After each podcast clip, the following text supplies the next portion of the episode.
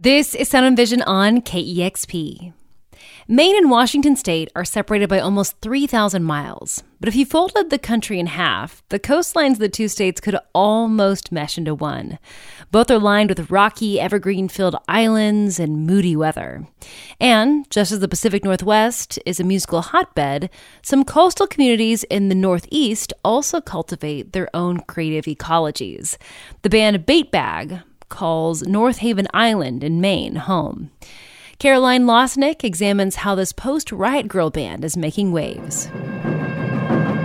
Inside North Haven Community School, the three members of Bait Bag are surrounded by books, ukuleles, and cowbells. This is the classroom where by day, Courtney Naliboff, the band's bass player and singer, teaches music. And when school's not in session, it's where she practices with bandmates Fiona Robbins, who plays guitar and sings, and Claire Donnelly, who plays drums and shouts. North Haven is 12 miles off the coast of Maine. The year round population is just 350 people. As Robbins and Naliboff point out, everyone knows everyone. Well, I think it helped us figure out who's in the band for one. There were not a lot of options. and we also got the best possible bandmates. Yeah. But like also the only possible bandmates. It worked out great.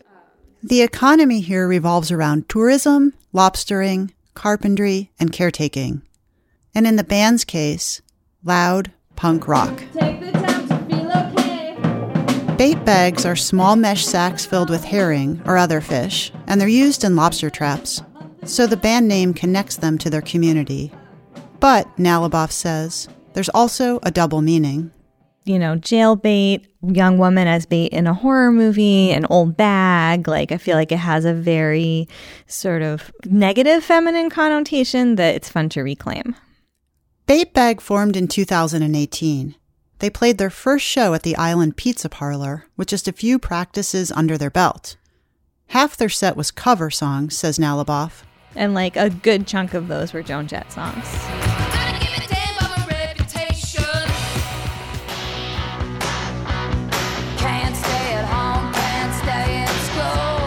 At the time, they were terrified, and all agree the show was not great, but they went ahead and did it anyway.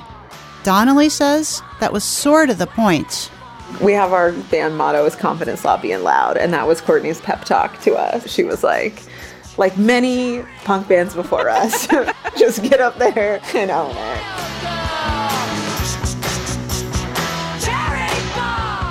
The band members' own musical paths emerged in different ways.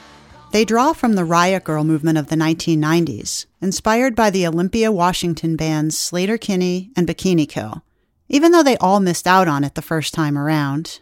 I was very busy being a really dorky classical musician. Fee was like maybe not born. Fiona was a, was a baby.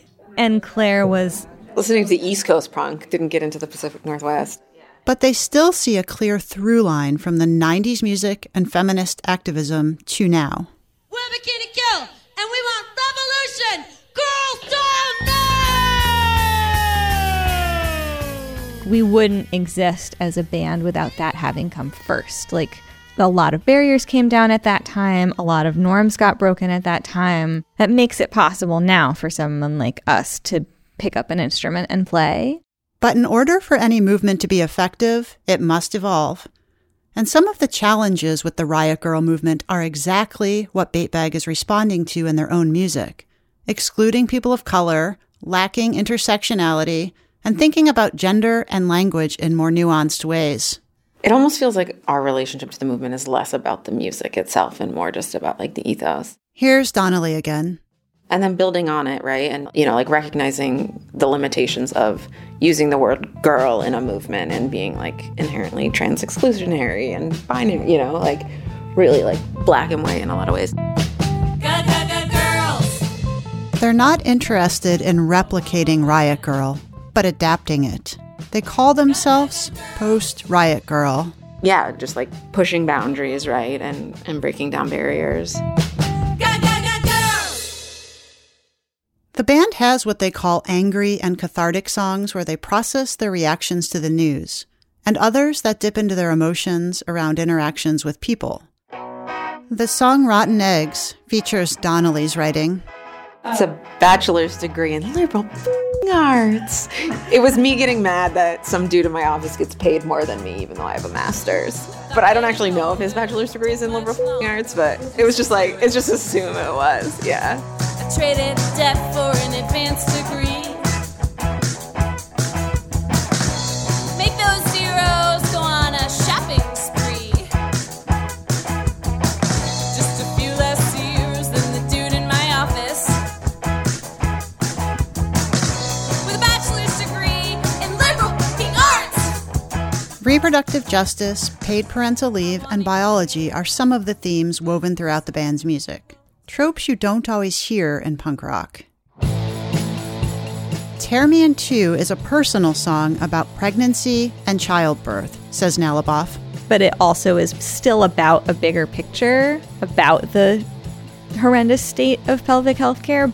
But this is just not angry. And I think that's totally fine. Like, I think that's fun that we can play songs that feel different. I'm leaking, I'm bleeding, I'm torn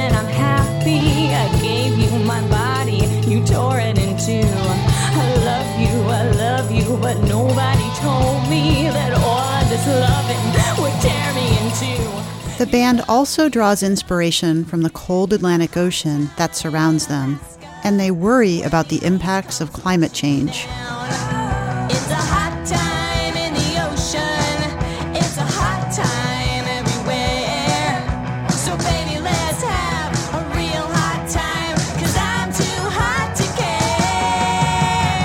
Robin says living on the island feels a bit like being in a fishbowl at times.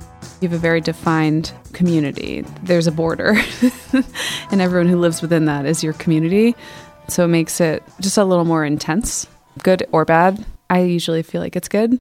That intimacy means you know exactly who to call when you need help to pull your car out of a ditch, to sew up your favorite sweater, or to borrow a tool. But the flip side is the band knows the deeply personal and political music they create doesn't reflect their entire community. At one show, Naliboff was worried how people might react to their song Bar Fight and a lyric about wanting to punch a fascist. I wanna, I kinda wanna punch a fascist. But then some of my coworkers were like, I would also like to punch a fascist. And I was like, well, that's good because everyone should want to. And then Donnelly mentions their old practice space. used to look over the one place on the island with Trump flags flying, and they would be like down on the lobster boats bopping around. It would just be like sing, screaming with all the windows open, you know, like it, it was sound traveling down. Yeah. The locals are mixed on their opinions about bait bag, at least the ones in the ferry line to North Haven Island. Here's John, who declined to give his last name. Have you heard their music? Yes, What do you think of it? I don't like it. Oh, why? It's just not my type. How would you describe it as somebody who's never heard it? Not very professional. Like, would my mom like it? Oh no, your mother would never like that music. Oh, no, I think they're really well received. You gotta like like post-punk, feminist, you know, rock. It's pretty awesome. That's Nick Coster, who also lives on the island. Quite frankly, you know, it's a beautiful place to live, but there's not a ton of stuff to do out there. So I think music is generally well received out there, especially local music. Up until now, Naliboff's husband has produced and engineered Baitbag's music in their home studio. But recently, the band ventured off island to begin recording a new full length album in Salem, Massachusetts. We? What is the tempo? As Baitbag continues to expand their reach beyond North Haven Island, they hold one idea close. We don't need permission to do this. Mm, we're not asking. We're just going to get up there and we're going to do this thing and we're going to do it our way and have fun doing it. And it's really exciting that people connect with it. Ga, ga, girls. Wa, wa, woman. For KEXP, I'm Caroline Losneck on North Haven Island, Maine.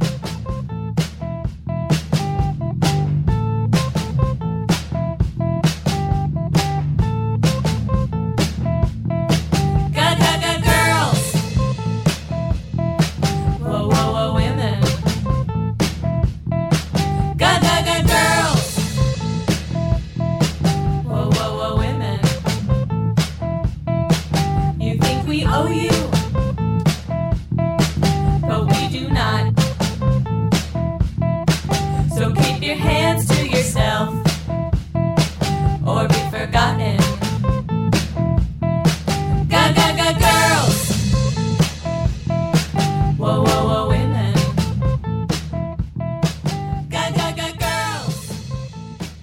That was Sound and Vision. Please take a moment to subscribe, rate, and review this podcast, and consider giving a one-time $20 donation to help support this show at kexp.org slash sound. Thanks for listening.